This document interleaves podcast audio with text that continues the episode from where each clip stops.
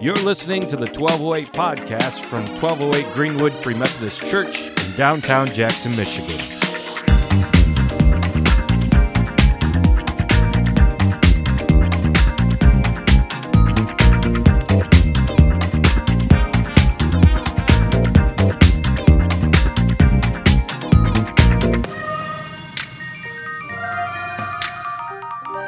Through the Gospel of Luke, and today we are in Luke 4 31. I'm going to read out of the ESV. You can read along if you want, or just listen if that's easier for you, like it is for me. So, Jesus has been baptized in the power of the Holy Spirit. He has gone back to his hometown. They have ousted him because they don't like his mission to um, go ahead and, and reach the Gentiles, which is really a thing that's going to happen later in Acts, but Jesus has already foreshadowed it as the very start of his ministry. And then he goes out to start doing ministry in the power of the Spirit. And verse 31 says, He went to Capernaum, the city of Galilee, and he was teaching them on the Sabbath. And they were astonished at his teaching, for his word possessed authority. And in the synagogue there was a man who had the spirit of an unclean demon. And he cried out with a loud voice, Ha! What have you to do with us, Jesus of Nazareth? Have you come to destroy us? I know who you are, the Holy One of God. But Jesus rebuked him, saying, Be silent and come out of him. When the demon had thrown him down in the midst, he came out of him, having done him no harm. And they were all amazed and said to one another, What is this word? For with authority and power he commands the unclean spirits, and they come out. And reports about him went out into every place in the surrounding region. Now, this would mess with your head if you saw this in person. A lot of times we always think like Jesus was the original exorcist, and that's actually not the case. There were exorcists all throughout Jesus' time, and they had ways of trying to cast out demons. They had rituals and all kinds of things. Uh, there were Jewish exorcists. I believe there were other kinds of exorcists. Uh, but they would try all different kinds of tactics and constantly struggle with getting demons out. So they would try to find names of other deities and try to find as sacred of a name as they could, and they'd adjure these demons to come out by the name of this demon, hoping that stating a higher power would then force this demon to have to obey that higher power and leave. But that doesn't work. Why? Jesus told us himself. A kingdom divided against itself cannot stand. Because people used to tell Jesus, hey, you cast out demons by a higher demon. And he's like, oh, oh, oh, oh. oh, oh, oh maybe some of Jesus' strongest words on sin right there. All sin can be forgiven. Back in the Old Testament, there were some sins that you would die for. But me, Jesus, the King of Kings, the Lord of Lords, all sins can be forgiven. You won't die for them, except one. Do not blaspheme the Holy Spirit. In other words, Jesus is like, do not call the Holy Spirit a demon. When I drive demons out of people, I don't do it by some other demon. I don't do it like the other exorcists do. I do it by the Holy Spirit, by the Spirit of God. Do not compare the Spirit of God to a demon. And so Jesus comes down hard on that particular sin. All sins will be forgiven, but that one. And, you know, is he over embellishing? Maybe. Um, but he clearly sees that as hugely important there. So for Jesus, when he walks into this room and he doesn't do any ritual, he doesn't do anything that the Jewish exorcists are used to, he doesn't call out some other deity, he doesn't try to kick the demon out of the person into a pig and then drown the pig in the water so the demon then has nowhere to go, which was something that Jewish exorcists would do. Sound familiar, by the way? um, Jesus doesn't do any of that. He confuses people because he's like, hey, Damon, shut up, go away. And usually you would expect, since this man is fully manifested, you would expect that he would begin to freak out and make a ruckus in the room, but instead, it says he fell down and there was no harm to him and it left, and that was it. This would have weirded people out in that time. Look, your understanding of how common and regular demons are is based on your culture.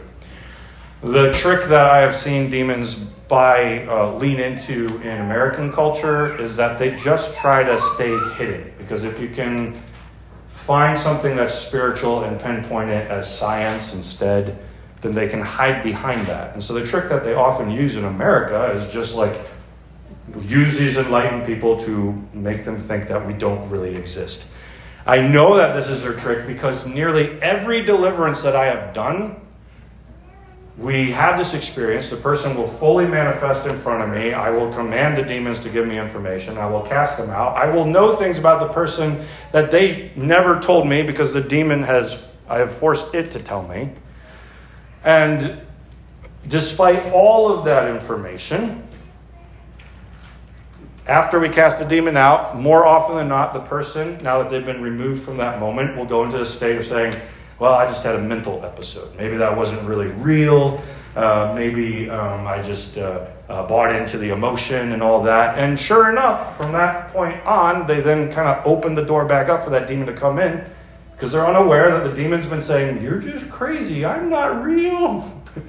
and they're like, Yeah, you're not real. Okay, I'm coming back now. You know, like I've seen that happen nearly every time. Not always getting back in, but people get into the science state. Now, if you go to another country, that's not the case at all. Just like everybody sees this demon manifest, like, wow, Jesus kicked that out really easy.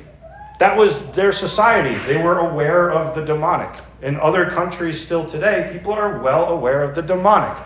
They have witch doctors. They have people who pursue the supernatural. They have legends around their town of the things that uh, people have done through the occult. They are used to that kind of conversation, and it would weird them out if we went and told them that it was all science and they were just crazy.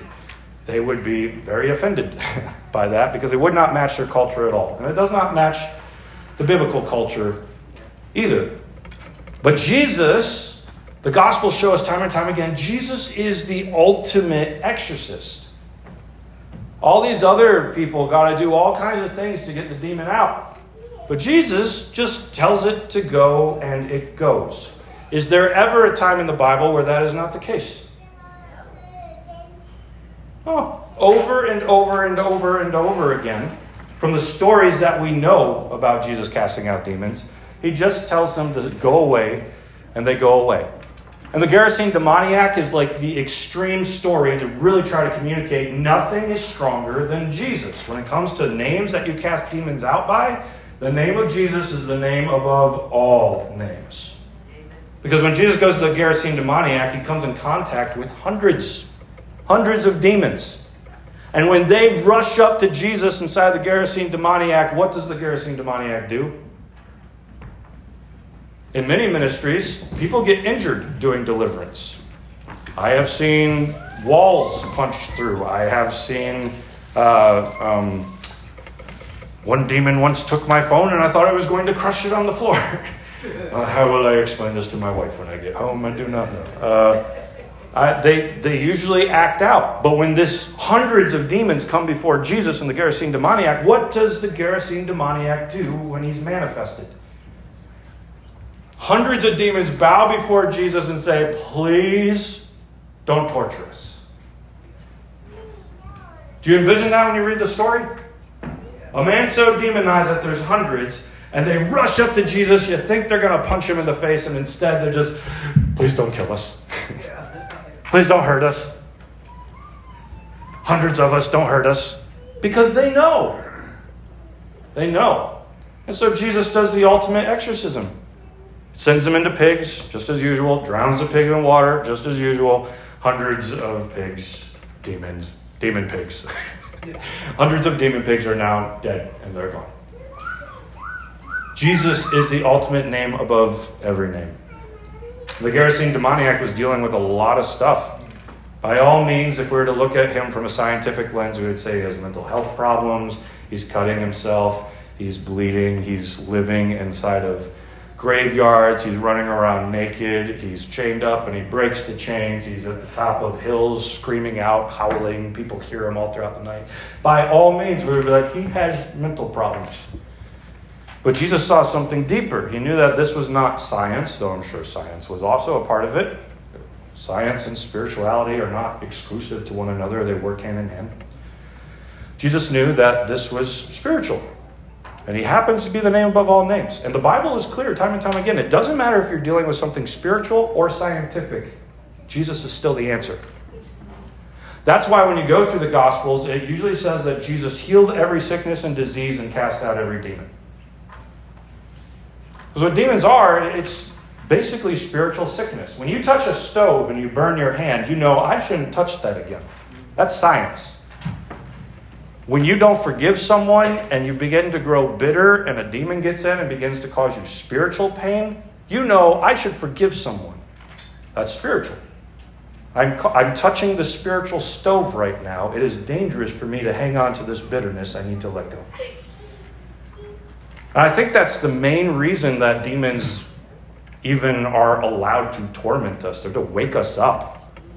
And if we don't wake up, they will destroy us. Because a thief has come to steal, kill, and destroy. He has been a murderer since the beginning, and he will continue to be a murderer.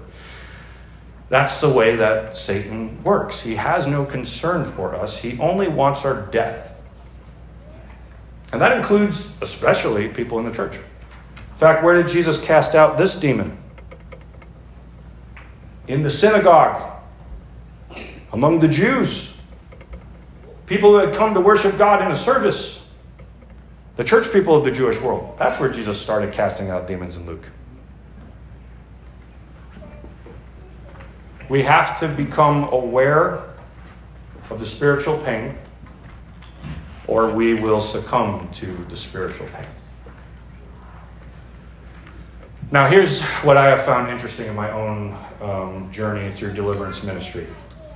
When I go and tell people, tell demons to leave people in the name of Jesus, they don't always do it. And this took me a long time to try to like discern how does this work out. Because when I read through the Gospels, they leave every time Jesus says to leave. It's just the name above all names. And so I would wonder, like, why why aren't these ones leaving? I remember one manifested once, smirking at me like it always does, and I begin to. Um, this this is like two months into dealing with the same demon, and I'm getting super annoyed by it.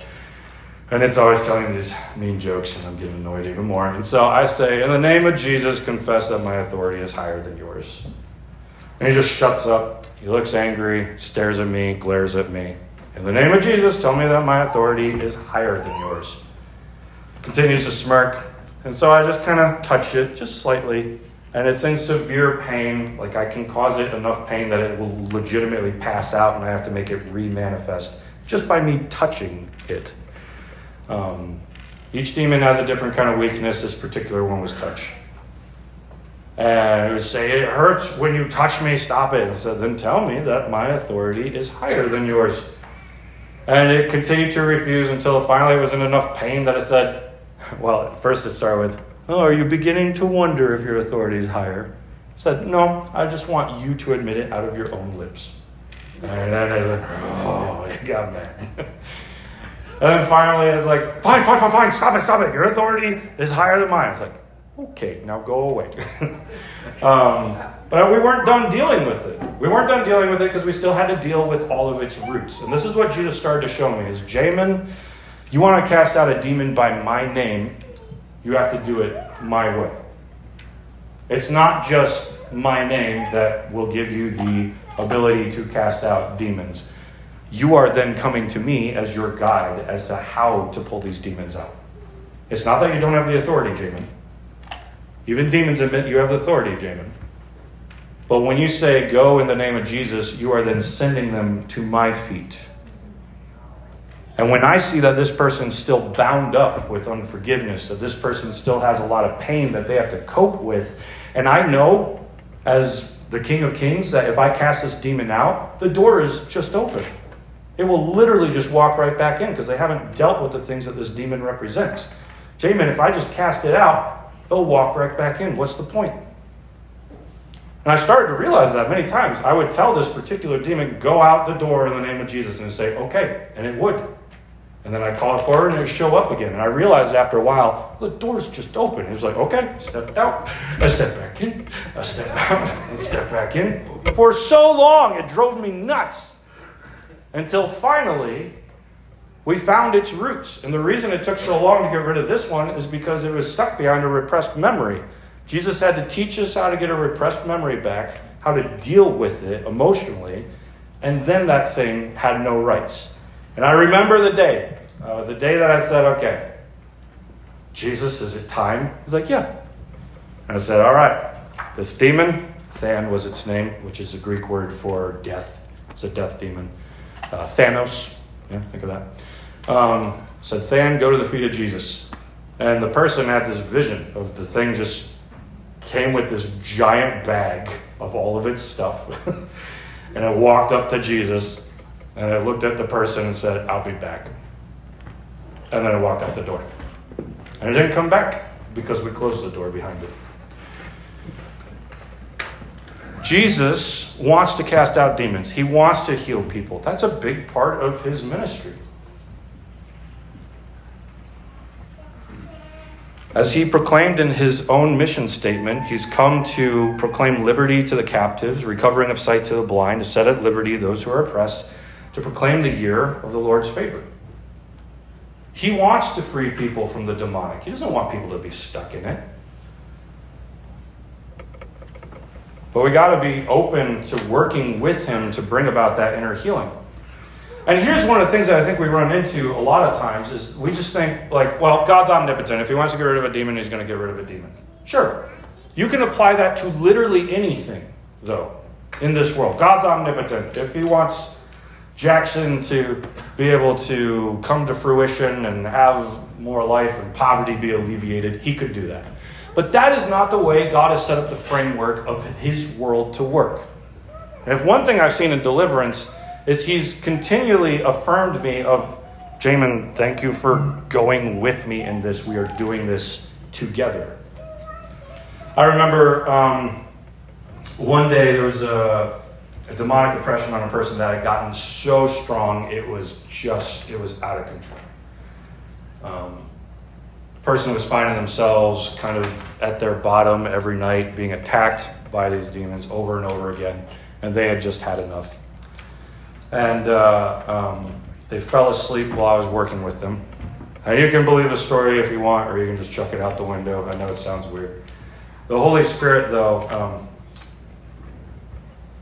okay, re explain. The demons had this way of putting this person to sleep as I would work with them so that they wouldn't heal.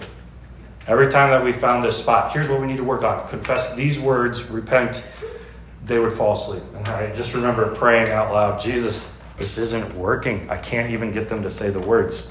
And so the next time they fell asleep, believe what you want, the Holy Spirit manifested in the person and grabbed my hand. He's done this about seven times this year. Grabbed my hand and explained what to do. And there was one night where things were just so tense, he said, um, You have been faithful but we need to give this person a break.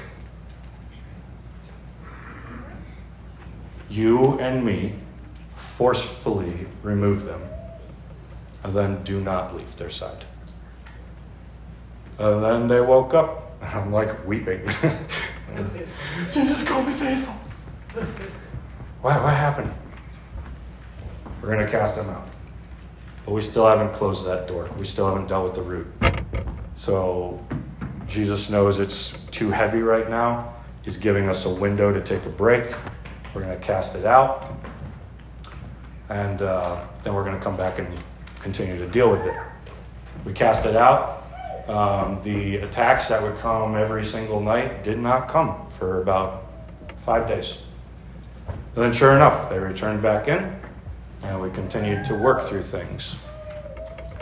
Um, But Jesus was clear to me that time and a few other times like, thank you for working with me. When I sent them to Jesus, they went straight to Jesus because Jesus in that moment was like, yeah, I'm going to kick him out. But he still asked me to do it. You and me forcibly remove them. Okay, Jesus, however you want to do this. And it was inter- it's been an interesting time in deliverance because I see the ways in which the Holy Spirit is, is trying to like um, work with me and any clients that we work with to try to figure out like, okay, let's try it this way and see how they react to that. And then we'll move into another another step and continue to heal and heal and heal. See, this is the Jesus of the Bible. Everywhere he goes throughout the, the New Testament, when he comes across demons, he casts them out. Uh, and it continues into the rest of the Bible that as Paul's walking down the road and someone's manifested, he casts out the demon and uh, continues on his way. And I imagine that demon went back into that person later because that person was not even a Christian to fight it. Um, but Jesus dealt with the kind of stuff that, that hurts us. And we've talked about demons before. The things that usually give them power over, over us are things like unforgiveness, bitterness, um, sin, unrepentance. And if we want to remove the spiritual sicknesses from our own spirits, then we have to actually go through the antidote, which is what the Holy Spirit has for us. I see that you haven't forgiven this person. Well, the Holy Spirit comes and says, I'm going to teach you how to forgive. I see that you have a lot of hate in your heart. Well, the Holy Spirit comes and says, I'm going to teach you how to love. I see that you have this sin in your life. And the Holy Spirit comes and says, I'm going to teach you how to repent. He goes beyond that, too. I'm going to teach you why this sin is even in your life in the first place. Sometimes we're born into sin. Sometimes there are uh, family demons, which was even an Old Testament cultural thing. They knew that um, they would call these gods to live within their families. That's a generational kind of demon. I know people, I've cast out demons where it's like, demon, tell me how you got here, and they'll say it's through the mother, and it goes back several generations. Okay, so let's figure out all the ways in which you've partnered with this demon. Let's sever its contract to your life and then kick it out. Because Jesus doesn't want demons to stay. He wants us to have healing, He wants us to have fullness. Jesus came to bring us life and life abundant. Demons have come to do the exact opposite. So I know I come preaching scripture, I come preaching culture, and I come kind of discerning through some of my own experiences. But Jesus is the name above all names. And that's where you need to be grounded because it doesn't matter how many demons you come across in even a single person. If you can stay grounded that Jesus is the answer for whatever you are facing, then you can lead these people through healing to be able to break those things off. Furthermore, if these people, um, these people have to be willing to do it, though. So, what is it that Jesus needs you to give him? It may not be demonic, it may not be spiritual, it may be scientific. These things all are wired together. But what is it that he wants to chisel out in your life today? Because we all need inner healing, and it just so happens that the name above every name is a healer. And as the Bible says constantly, over and over again, he healed every disease, every affliction and cast out every demon. So go ahead and close your eyes, and I want you to go to Jesus. If you don't know what I mean, I mean imagine him right in front of you. Paul tells us that our spirit is inside of us and search the depths of our hearts, and that God's spirit is inside of us and search the depths of God's heart. That means that in the same way you hear your own spirit's thoughts, which are usually thoughts or daydreams or anything like that, so you can hear the Holy Spirit's thoughts or daydreams and things like that. So imagine Jesus. And once you have him, here's a few things to try. And stay there just for a few minutes until you feel like something has, has maybe come to you that was more surprising than you thought. You can say, Jesus, would you give me a word? And then just listen for any single word that pops into your head. You can say, Jesus, would you speak to me? And then see what dialogue he begins to give with you. Or you can say, Jesus, I don't know what I need to give to you, and I'm going to try right now. And if you do that final step, in your little daydream here, you're going to reach into your chest I want you to pull something out. You don't know what that is. We're asking Jesus to show you what that is. And once it's in your hand, recognize what it is and give it to Jesus and see what he does with it. So try each one of those steps for a minute, or whatever one works first, and then we will wrap up.